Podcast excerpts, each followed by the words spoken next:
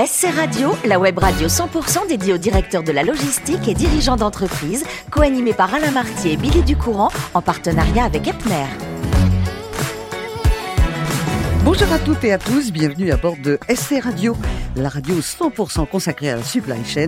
Vous êtes plus de 3900 directeurs de la logistique et dirigeants d'entreprise abonnés à nos podcasts. Nous vous remercions d'être toujours plus nombreux à nous écouter chaque semaine. Bien sûr, vous pouvez réagir sur nos réseaux sociaux et notre compte Twitter SC Radio-du-bas TV. À mes côtés, pour co-animer cette émission, elle est directrice générale déléguée chez Epner, c'est Muriel Glad. Bonjour Muriel. Bonjour Billy. Merci d'être avec nous et nous allons recevoir Gabriel Tellier, directeur transport groupe de Manutan International. Bonjour Gabriel. Bonjour Billy. Vous allez bien? Très bien. Gabriel, vous êtes né à Neuilly-sur-Seine. C'était un 3 avril 1978. Bien renseigné, je lui ai piqué son passeport avant de venir. Et vous avez fait vos études au Havre. Euh, vous avez déménagé entre-temps? Vous y avez une école particulière que vous ne pouviez pas faire dans la banlieue ou à Paris? Non, non, j'avais décidé à la fin de mes études, à la fin de mon bac, euh, de plutôt partir hors de Paris, de m'éloigner, de, de, quitter le nid familial. Et, euh, et j'avais déjà en tête de, d'avoir, de faire cinq ans d'études. Et en regardant un peu les parcours possibles, plutôt dans les régions, euh, dans, dans, en région, euh, j'ai identifié le Havre euh, en bord de mer en plus, Mhm. qui me permettait, euh, voilà, d'avoir un cursus de cinq ans, plutôt en marketing, vente et en spécialisation logistique. Vous étiez très déterminé. C'était pas trois ans, c'était pas sept ans, c'était cinq ans. Et en plus, vous avez toujours eu envie d'être dans les achats? Les achats, ouais, les achats au départ de produits, et puis euh, finalement le transport logistique, c'est aussi les achats de services, de prestations de services. Mhm. Et donc je m'y épanouis énormément. Et comment vous, vous- c'est tout jeune que vous aviez déjà cette idée d'achat et de service en tête? Oui, oui, c'était. euh, au début, c'était le marketing, euh, Mhm. et puis, et puis j'ai, j'ai, au travers de stages, je me suis forgé une opinion euh, sur les achats, et je m'y épanouis euh, beaucoup euh, chez Manutan et auparavant chez. Alors, donnez-moi un peu le palmarès de ces cinq années d'études. Vous sortez de vos études avec quoi comme diplôme? Alors, euh, j'y sors avec euh, un DUT en technique de commercialisation. un IUP commerce-vente avec une SPHA. Et euh, j'ai terminé par un, maintenant, ça, on appelle ça un Master 2 en, en logistique internationale. Voilà, vous avez quand même hésité hein, sur une option marketing, Un petit peu. un petit peu. hein. Premier job, on va vous retrouver chez euh, euh, Bergerac, Monnoyeur, pendant neuf ans. C'est pas rien hein, pour un premier job. Une fidélité. Vous faisiez Exactement. quoi en arrivant? Alors j'ai eu pas mal, euh, pas mal de jobs et euh, j'ai fait quelques filiales euh, dans le groupe. Mhm. Euh, j'ai démarré en tant qu'assistant commercial euh, chez Bergerac Monnoyer en France, à Bonneuil-sur-Marne, près de Créteil. J'y suis resté un peu moins d'un an pour ensuite euh, aller dans une des filiales du groupe, euh, le, le département R&D, nouvelles acquisitions, euh, nouvelles activités.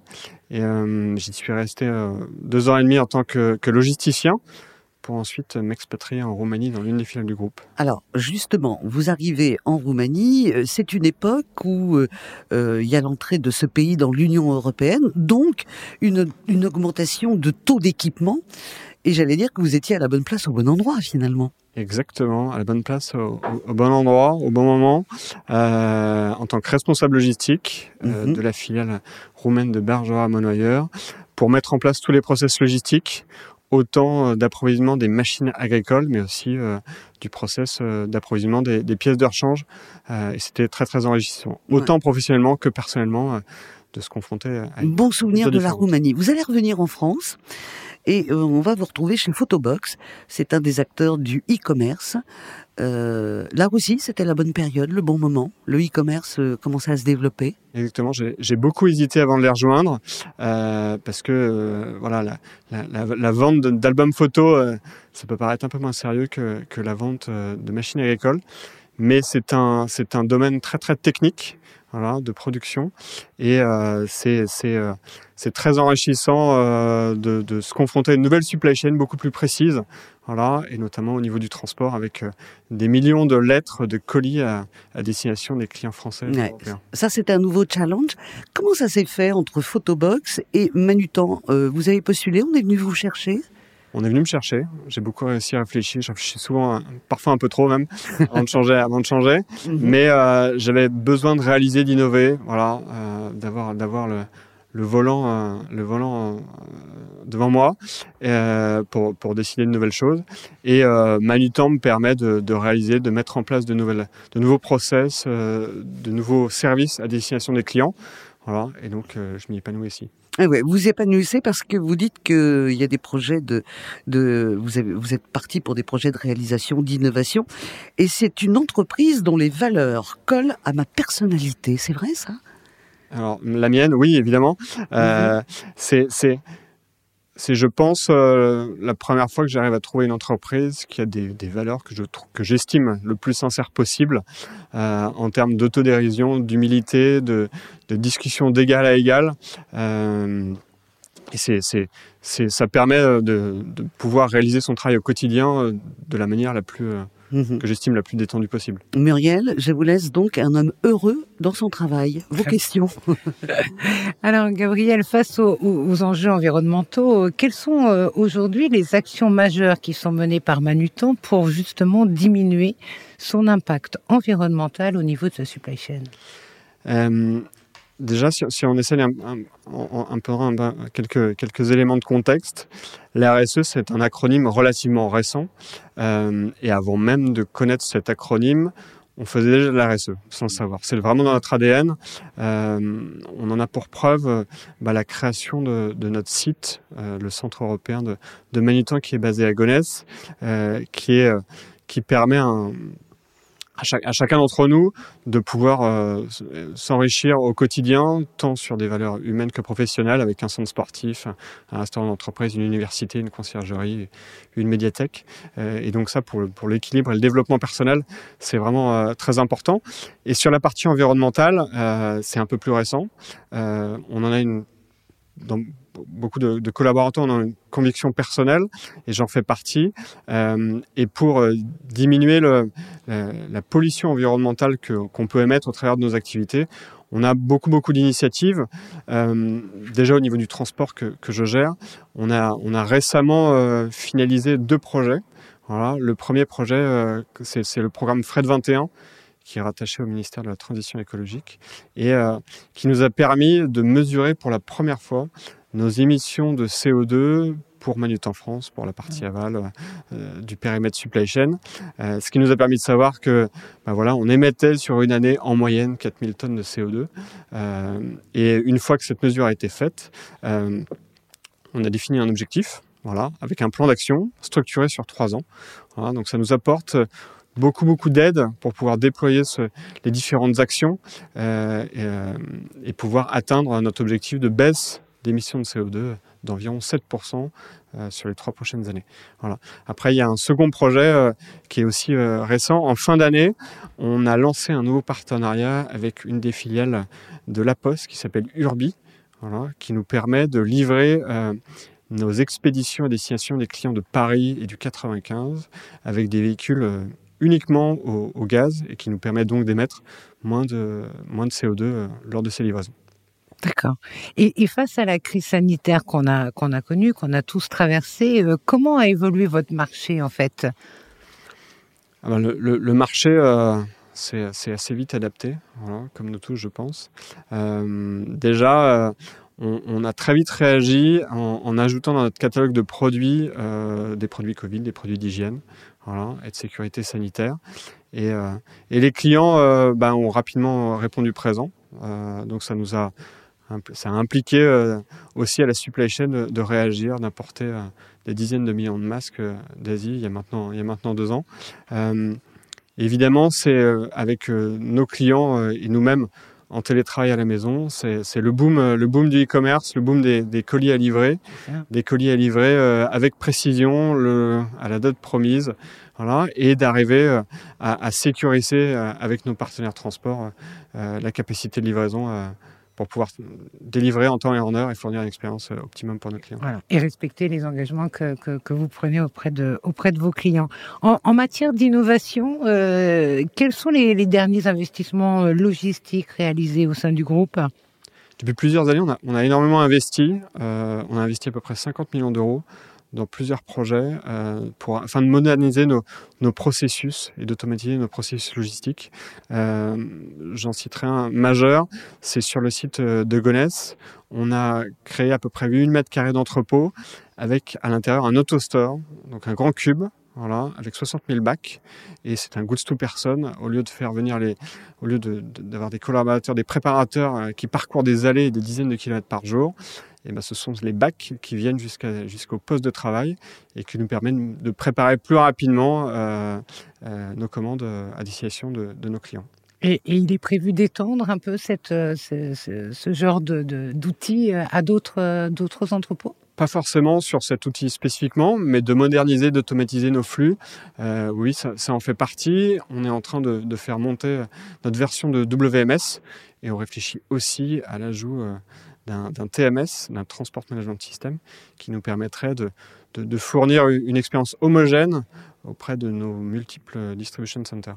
Très bien. Et alors cette robotique process automatisation, hein, c'est mmh. ce que vous avez euh, mis en place. Quel impact euh, positif vous en attendez ou vous, vous percevez déjà? Ah bah, L'automatisation de nos différentes de nos différentes tâches nous permet justement euh, d'arriver à, à, gagner en performance sur toutes les sur toutes les tâches simples et, plutôt répétitives. Voilà, j'en veux pour preuve la, lecture optique de toutes nos factures. On en reçoit des, des, dizaines de milliers par par mois. Et maintenant, on a un outil de lecture optique qui nous permet de gérer et de valider les factures euh, beaucoup plus rapidement. Euh, et aujourd'hui, on on regarde sur deux angles, l'automatisation des process administratifs au niveau de la supply chain, mais aussi l'automatisation toujours du processus de, euh, opérationnel. Merci Muriel pour vos questions. Euh, on va découvrir un, petit peu plus euh, maintenant de notre invité Gabriel. Gabriel, si je dis que vous êtes un homme qui aimait marcher sur l'eau, je me trompe pas? Alors marcher sur l'eau. Euh, vous aimez l'eau, quoi. Vous, vous sentez J'aime beaucoup l'eau, effectivement. C'est moi aussi j'aime beaucoup euh, passer, euh, passer mes vacances en Bretagne, voilà, et, euh, et profiter de profiter de la mer, plutôt sur la mer que sous la mer, mm -hmm. mais euh, en faisant de la voile et, et, de la planche à voile. Alors euh, la planche à voile, très bien. La voile, vous êtes plutôt euh, du côté de dériveurs, croiseurs. Les deux Les deux, les deux. Ça a été, quand j'étais plus jeune, plutôt les dériveurs. Et, et maintenant, avec l'âge, je préfère le croiseur qui est un peu moins euh, énergivore. Mmh. Alors, euh, Gabriel, vous nous dites que vous adorez la Bretagne, mais finalement, euh, la planche à voile, le plus beau de vos souvenirs, c'est au Brésil. Exactement. Voilà. L'eau était un peu plus chaude. L'eau était plus chaude. Comment étaient les vagues? Les vagues étaient très, étaient très très bien, très très bien. Ouais, non, c'était un, c'était un très beau souvenir. Ça date maintenant, ça fait, ça fait quatre ans à peu près. Mmh. Mais c'était un formidable souvenir, euh, voilà. Et, et les conditions étaient optimum euh, pendant, pendant ces 15 jours. Alors on va rester encore dans le sport puisque euh, vous êtes euh, attentif à une équipe qui s'appelle le Paris Saint-Germain, le PSG, et euh, vous m'avez dit en préparant cette émission que vous attendiez que Messi nous montre tout son art. On attendait le Messi qui devienne vraiment un Messi. Et quand euh, on a vu qu'ils étaient éliminés en huitième de Coupe d'Europe, de, hein, c'est bien ça, ouais. qu'est-ce qu'on dit aujourd'hui? On attend toujours le Messie eh ben, On, on, on l'attend et on se dit que le poids des ans euh, est parfois un peu dur à, un peu dur à supporter. Mm -hmm. Mais, euh, mais, euh, mais c'est un, un, très beau joueur. Et Bien ça, a été, ça a été beaucoup d'émotions, euh, voilà, les montagnes russes hier, mais c'était au final, pas la, pas la fin attendue, mais mmh. voilà, la vie continue. Alors, on va parler de la musique. La musique euh, avec laquelle vous avez grandi, c'est le rap. Et quand je vois que vous êtes né à Neuilly-sur-Seine, je me dis que c'était pas tout à fait la musique de cette banlieue-là, non? ça, colle pas trop, mais je suis pas resté très longtemps à Neuilly, mmh. donc, euh, donc ça, ça n'a pas forcément d'importance. Mais, mais le rap, euh, oui, c'était, c'était un, un, un J'aime beaucoup la mélodie, parfois les textes, j'arrive à m'y identifier. Mmh. Donc euh, voilà. ça me Alors j'ai l'impression que vous aimez quand même un peu ce qu'on appelle les mauvais garçons dans la musique, parce que ACDC c'est pas des mauvais bougres, mais enfin le hard rock c'est quand même quelque chose d'assez puissant. Euh, vous les avez vus en concert à Bucarest et à Paris? Oui, je les ai vus en concert à Bucarest quand j'y étais expatrié, mmh. et je les ai redécouverts à Paris il y a maintenant euh, quelques années. Et c'était aussi deux spectacles magnifiques, voilà, beaucoup d'émotions pendant deux heures et demie, trois heures. Donc, et beaucoup de bruit. Quand on va au concert d'ACDC, on s'habille comment? Euh, costard cravate, euh, c'est mal vu, hein? Non, pas costard cravate, euh, pas costard cravate, mais je ne m'habille plus en costard cravate maintenant non plus. mais euh, non, non, on s'habille, on s'habille normalement pour passer un, vraiment un bon moment avec des amis. Et quand je dis que pour vous la musique rime un peu avec les mauvais garçons, il y a encore un groupe que je voudrais citer parce que il fait partie de votre sélection. Ce sont les Beastie Boys. Ouais, ouais les Beastie Boys qu'on mêlait, euh, qu'on mêlait rock euh, et rap. Voilà. Oui, absolument. C'était, c'était la jonction des deux. New-Yorkais. Exactement, voilà. Et ça a aussi rythmé euh, ma jeunesse et encore un peu euh, mon temps maintenant. Ouais, ça a été euh, ce beau mélange qui a donné le hip-hop aussi. Ça a été les, les, pionniers. On était en 1979. Vous vous rendez compte? Je vous remercie, Gabriel, de nous avoir fait passer un beau moment, et musical et sur l'eau également. Et merci également à vous, Muriel. Fin de cette émission de SC Radio. Retrouvez toute notre actualité sur nos comptes Twitter et LinkedIn. On se donne rendez-vous mercredi prochain à 14h précise pour une nouvelle L'invité de la semaine de SC Radio, une production b2b radio.tv en partenariat avec Epner.